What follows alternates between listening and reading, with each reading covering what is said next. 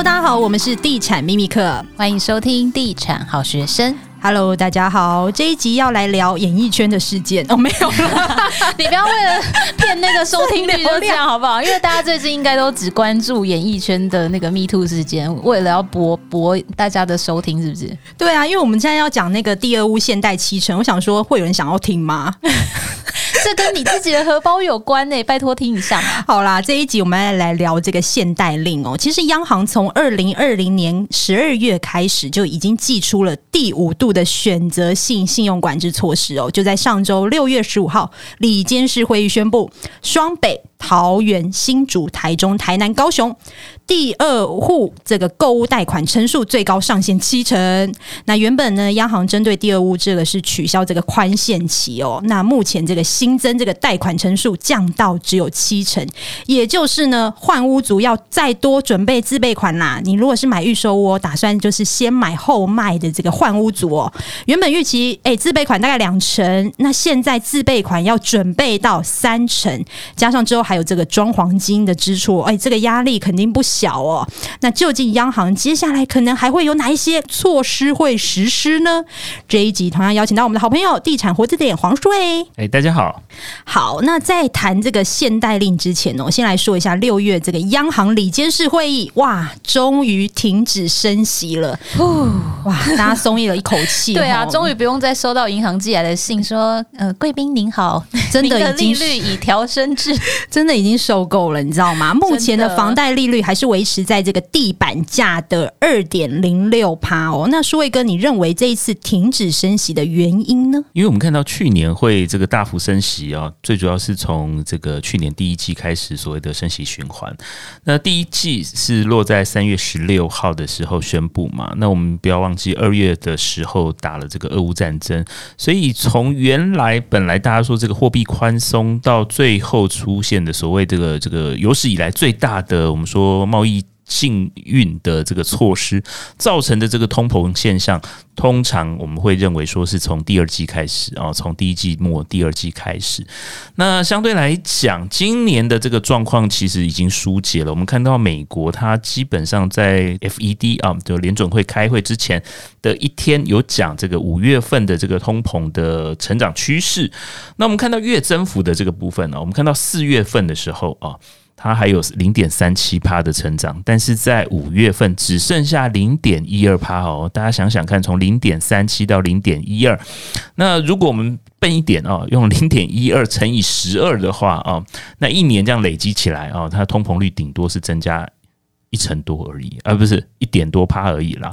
所以跟原来的那个状况来比哦，其实是缓解非常多。所以我们看到，不管是在所谓的打通膨的压力之下，或者是国内啊，我们说这个 GDP 可能保二都很辛苦的这个前提之下，再加加上我们看到整个出口贸易持续衰退，三大隐忧之下，我们认为说它其实本来升息的机会就不是太大。嗯，所以听起来九月跟十二月的里监事会议会升息吗？听起来好像应该是不会了哈。呃，看起来美国哦，虽然这一次它是停止升息啊，那但是它其实最后留下来的这个尾巴，就是它的后面的这个会后评论或者是这个会后的发言，其实还是蛮蛮阴的啦哦，所以呃，美国是不排除持续升息，而且我们看到它基本上它升息的频率跟台湾不太一样，台湾是每一季宣告一次啊，那美国其实是一年好几次啦，七八次啊。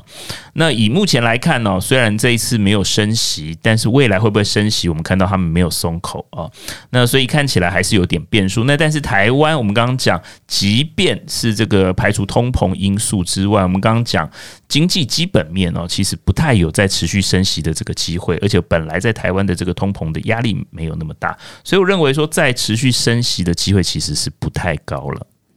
好，那回到这一集，我们讲这个主题现代这一件事情啊，来稍微考古一下。其实呢，早在这个二零一零年呢，当时的央行总裁彭淮南就有出手说，诶，规定这个第二屋的贷款成数不得超过六成，而且不可以使用宽限期。那这个规定呢，是一直到二零一六年呢才取消这个现代的管制。那这一次呢，又针对第二屋来祭出这个现代最高七成。苏伟哥，你怎么看？对？市场会有什么冲击？第一个就是央行啊，其实在这次理监事会议之后的这个发言里头啊，那我们看到其中有一张这个投投影片啊，这个总裁放出来的，就是说四月份在不动产上面的总放款量仍然有到三十七点零二趴，比去年年底的三十六点八三，还有二零二零年当初管制开始的三十六点四三趴还要高哦，表示说，即便他开始做了所谓的我们刚刚一开始。讲的二零二零做了信用管制之后，经过两年半的左右的这个时间，我们看到资金往不动产这边涌入的这个比例仍然是非常高，而且还有成长，诶，这个非常恐怖。那另外一个就是我们看到刚讲哦，在彭总裁时代哦，他其实对于第二房、第二屋就有所谓的六成限制。好。那回归到我们这一次算是二零二零年的这个第几次第五度的打房吧？哦，就是有加重所谓的打草房或者是限贷令啊。我们看到它的林林总总，总共哦，以目前它的管制的这个贷款项目总共有十四条。那每个这个十四条里头啊，它有举例啊，或者是它最后的这个会后资料里头，四月份唯一成长的叫什么？叫做特定地区的第二户贷款，它拨了一百零三点八二亿。哇，那非常惊人呢！难怪他要限贷，其他全部都萎缩。我随便讲哦，自然人买第三屋哦，从之前的三九点三九降到二点一七，有降下来了，因为它整个贷款成数只剩下四成。对，那你说如果说这个豪宅的话，其实降更多了哦。这个全球 全国豪宅不知道全球，呃，之前拨款是差不多三八点八亿，现在只剩下十点二三亿，也少很多啊。只有一个东西。没有管它涨最快，就是所谓的第二屋，所以我们看到，难怪他这一次第一个他是认为说，针对，是啊，他是说整个信用往这个不动产移动的这个部分，其实是呃央行有责任来管制。再来就是以目前来看，最大的破口可能就是所谓的第二屋的购屋。好，那这边我们来 Q&A 一下好了。这边就是大家会对于那个第二屋的认定上可能会有一些模糊，比如说像是民众你名下已经有一间房子了，那这一间房子它是在非特定地区，但是你第二屋的部分是申办在这个特定地区里面，那这样是不是有受到这个现代的规范？答案是是有的哦。因为你是第二屋，它不是认定你第一屋是非特定区，或是你第二屋是在特定区，就是你只要是第二屋在特定区，你就是受到限制的规范。好，然后还有另外一个就是夫妻两人，如果是太太名下有一户是有房贷，那另外一个先生他是申办在特定地区的购物贷款，是不是需要受到这个特定地区第二屋的限制呢？答案是不用的哦，因为他是以本人来做规范的对象。好，然后另外呢，如果是你名下已经有一户房贷了，如果第二户的购物的贷款，它的登记用途是住商或者是住办，那是不是也受到这个第二屋的现贷的规范呢？答案是是的哦，它只要有“住”这个字就算。对，所以这一题应该就是看这个房子的实际使用的用途吧。是对，所以这三个呃小科普的知识提供给大家哦。好，那这次的第二屋现代法令上路，原先这个预售屋只要准备两成的自备款，这个央行一宣布，隔日马上生效，买预售的自住客呢就要多准备一成的资金。以台北市随便一间两千万以上的房子好了啊，又要再多准备两百万呢。那之后这个装修费压力又很大的状况下，换屋族到底该怎么办？呃，现在有两个说法，第一个当然是既定的做法啦，或者是我们在定义上面的厘清了。所谓的第二屋是，他第一屋还有贷款啦。如果说他把第一屋已经还完的话，就是贷款。第二，它本来的所有权第二屋就变成贷款的第一屋，它基本上是不会受限制的。对，就是有贷款 ING 的才做限制。对对对，简单讲是这样。然后再来就是，呃，那过去其实我们说这个限贷令，我们刚刚讲从二零一二年就有了。那那个时候会不会打到换屋族？那那时候的这个权益做法，就是我们看到是先签切结书的方式哦，就是说我是换屋族，然后我是买新换旧卖旧哦，我们这个程序我是要卖旧的。呃，只是说那个程序上面没办法搭配，那现在是不是先给我融通？那就是用一个签切结书的这个方式来处理。那当初是的确是有这样子的做法，所以我们看到现在，呃，公股行库的董事长也出来呼吁了哦，就是这个央行的做法，或者是他在这个实施的这些，呃，我们说不管是他的说明，或者是在央对银行的这些管制上面，可能还要一些调整的空间，不要误伤到所谓的换屋族，不然其实以目前的这个状况。况啊，呃，虽然我们看到这个是礼拜四公布的这个状况，这个内容啦，其实他礼拜五、礼拜六，他还加了所谓的呃，这个我们说增贷的资金流向的管制。啊，就是说这个，不管你是豪宅或者是第二屋，呃，如果有些人是用增贷第一屋来买第二屋，有没有可能是刚才那个状况呢？也有可能哦。那如果说增贷第一屋，第一屋的这个我们说净值还很多的话，例如说本来是一千万的房子，你只剩还到贷款只剩一千万，如果你拿来增贷来。呃，来补这个第二屋的这个空间有没有可能可以啊？那的确在过去会有这种做法，但是在这一次里头，我们看到他在这个办法里有特别讲啊，这个增贷不能用到不动产的购置上面。所以的确，如果他没有在我们刚刚讲公股行库的董事长的说法的这个上面做一一番解套的话，的确在这一次的央行的这个措施上面哦，会伤到整个换屋族。对，我昨天有跟那个银行的专员聊到，他说哦，这个。现代令一实施之后哦，很多的自住客非常的紧张，因为他可能当时只是先来询问他的房贷的相关的方案，他没想到这个。法令这么快就过了，那也有就是买预售屋的人，他原本可能他买一个三千六百万的房子，他给了四百万之后，那下一期就是因为这一个限贷令一出，他必须要再多拿出两百万，那他就觉得，诶，我现在要怎么拿出两百万怎么办？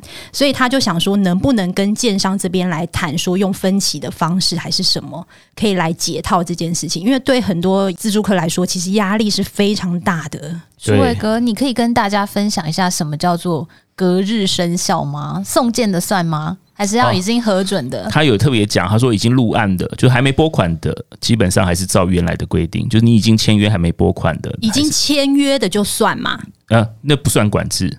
还没拨款都不算，就是他宣布之后你才去签约的，那你就要用新规定了。他是说用用拨款来管制。好，那其实现在啊，首购族的这个贷款利率地板价其实也已经来到二点零六了。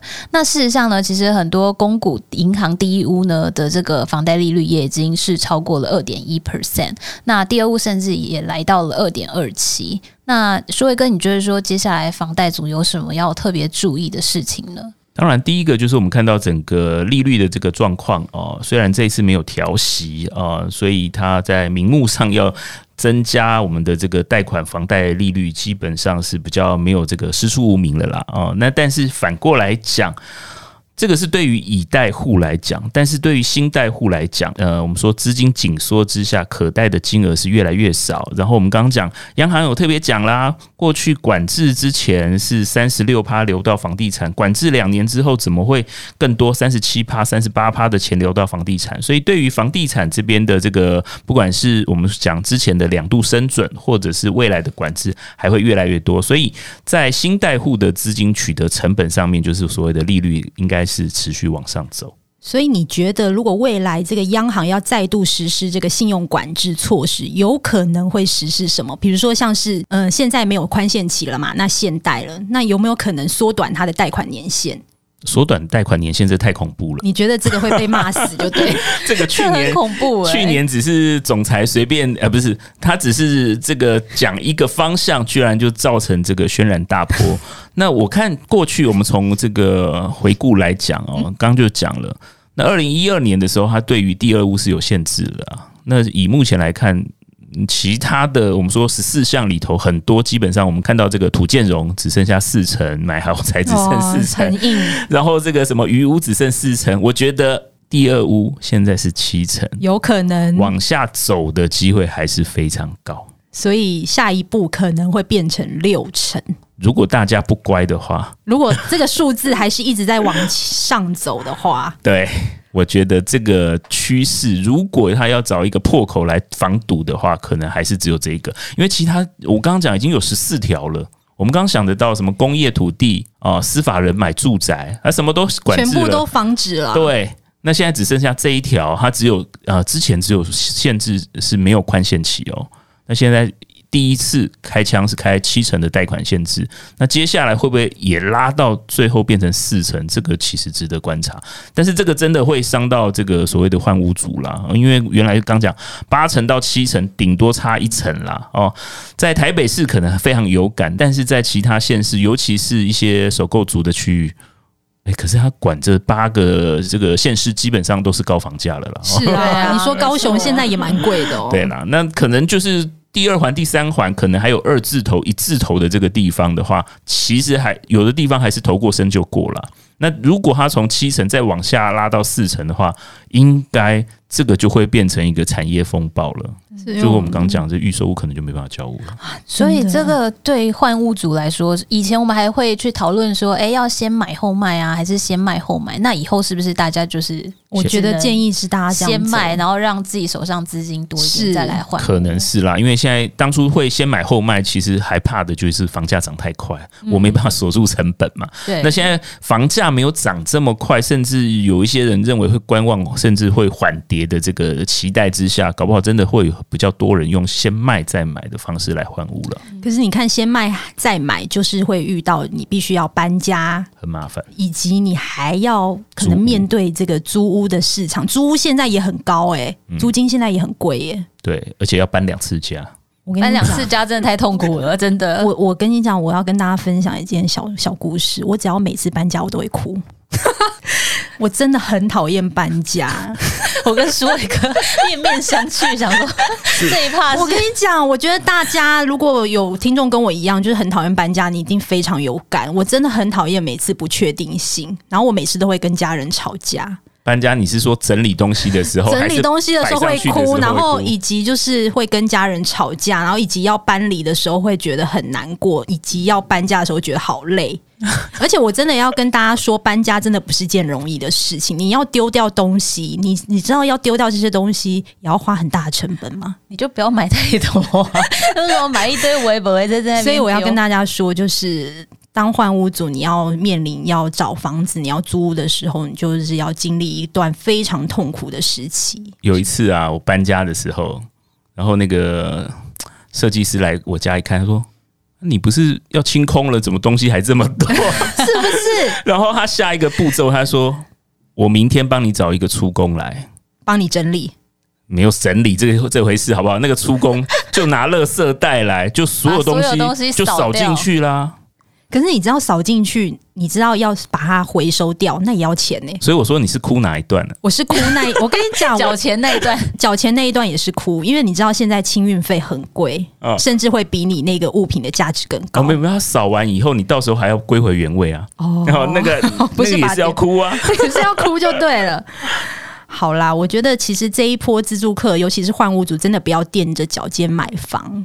对，是就是他的那个自备款，真的不要。就是你知道，以前买房可能就是梭哈积蓄，千万不要，因为你可能会遇到像是央行这次限贷令，就可能措手不及，而且还隔天上路，杀得你措手不及。买预售的朋友应该很烦。第一个他遇到升息，第二个又遇到这个央行限贷，你看他怎么过得下去啊？银行的电话应该被打爆了吧？我觉得其实。其实房贷的专员压力也蛮大的，我最近他们也没办法，他们就是必须 follow 央行的指令啊。对啊，因为从那个时候二零一二年开始打房哦，他不管是这个豪宅现贷啊，或者是所有的这些业务管制啊，他其实每个月都是要交报表上去的哦，各银行，所以那个压力是非常大。嗯，可是他会检视你这个月放款的金额啊。对啊，就是你各管制的项目，你有没有达标啊？你有没有违规啊？可是你看哦，这很妙，他会去检视你的项目有没有违规嘛？可是其实银行他们也要做生意，他其实我常常接到他们问我们要不要转贷啊，或是要不要房贷的需求，是针对房贷不是信贷哦。嗯，其实他们还是有压力的哦。这一次也有特别讲，刚才讲哦，这个不能增贷嘛，对不对？甚至我们用修缮贷款。他这个名目都不行哦，啊，全面防堵，对，嗯，所以我觉得现在换屋主的确是蛮辛苦的。好，那我们再来聊一下最近这个市场的氛围，的确是蛮诡谲的哦。那央行这个五度祭出这个信用管制措施，哎，平均地权条例应该倒数几天？我看今天是我们录音时间是二十号嘛，大概在十天后就。应该就会上路了哦，过完端午节就差不多了。嗯。对，那 明年一月又有这个总统的大选，哇，接下来房市感觉是一片愁云惨雾啊！你认为接下来的市场走向如何呢？大家是不是要休息了？大家要不要休息哦？哎、欸，可是最近你有没有觉得很奇怪？整个市场好像又又对于这个打房有点疲态的感觉。我觉得市场热度其实还好像还可以。对对对对对，哎、欸，怎么办？会不会有官员听这一集？官员，等一下。开始又要限贷令了，对啊，就没有我我没有觉得很冷，应该说我没有觉得。你是觉得台湾人是不是隐形富豪很多？呃，不是台湾人，全世界都是这样。对我这次去伦敦也是。啊，你看美国伦敦也是啊。我想说，呃，又脱欧，经济成长率又这么惨，然后我们看到这个整个国家局势又这么不稳，GDP 又掉这么多，哎、欸，房价没有跌，哎、欸，没有跌哦，对不对？是啊，是啊，还很贵哦，对。美国也是啊，它从呃升息循环开始，年中去年年中开始跌，跌到今年年初一月就开始止跌啦、啊。然后今年的到三四月跟去年比，哎、欸、还小涨哎、欸，而且是越大的都市哦，前二十大还涨比较多哎、欸。可是你看这样子的市场状态哦，全台今年的买卖移转动数应该不会超过二十五万栋吧？对，看起来就是去年是多少？三十一嘛？三十一点什么八零一之类的。可是量缩价却没有很明显的一个，就是很诡谲的地方就在这，就是钱太多了啊。市场游资太多，它它有几个因素。第一个当然就是我们说钱太多，再来就是台湾本来就是自住客比例很高啊，对，就是自有，自有房屋，对啊，超过七成九，将近八成。家里头啊，它不是像美国、日本，尤其是日本，它其实这个自有比例不到五成嘛。嗯、那房价跌或者是房价投报率不好的时候，它就会卖嘛，甚至是跌价卖。但台湾没有这个因素啊？你就住在里头，跌价能怎么办？你就继续住在这，你只能担心说啊，这个房贷要增加多少而已。你会因为房贷增加、利率增加就换房子住吗？也不可能啊。所以以台湾的这个市场来讲，甚至全世界的市场，前两年的钱真的是增加的太多，游资太多，然后又没有地方去投资或者是做大量的消费，最后的这个后果就是堆在所谓的实体资产。嗯，的确。那自助客最近要买房要注意哪一些事情呢？要注意哦，我们刚刚讲啊，如果像这个预售屋的市场，因为我们说限贷令，很多换屋族或者是很多二屋族，或者是很多多屋族投资客准备要下车的时候，这可能会影响到呃建商他的这个整个财务的状况，这个可能要特别注意。嗯，的确，二屋族，我我刚刚思考一下，大概有哪一些是二屋族？他可能二屋二屋第二屋族群呢？他除了就是可能换屋族之外，也有一些人像是我这样子，因为我是在竹北住，然后我在台北工作，我可能会有跨区买房的需求。嗯、有有蛮多现在像我这样的族群，也有可能是买给小孩当做学区宅的，嗯，这种也有。我相信其实第二屋的这种现代已经影响的层面还蛮大的。很多人说啊，这个第二屋基本上是贷款第二屋，那很多投资客什么都会用这个方式啊。其实我觉得，只有是第二屋的话，到第二、第三屋的话，我觉得基本上这个已经空间很小了。那第二屋的话，其实真的会打到一般的自住需求。嗯，好，这一集也非常谢谢舒卫哥。那也提醒换屋族呢，真的要特别的留意自己财务的状况，千万别要垫脚尖买房，因为你可能之后还会遇到其他的政策影响哦。那我们就下一集再见喽，拜拜，拜拜。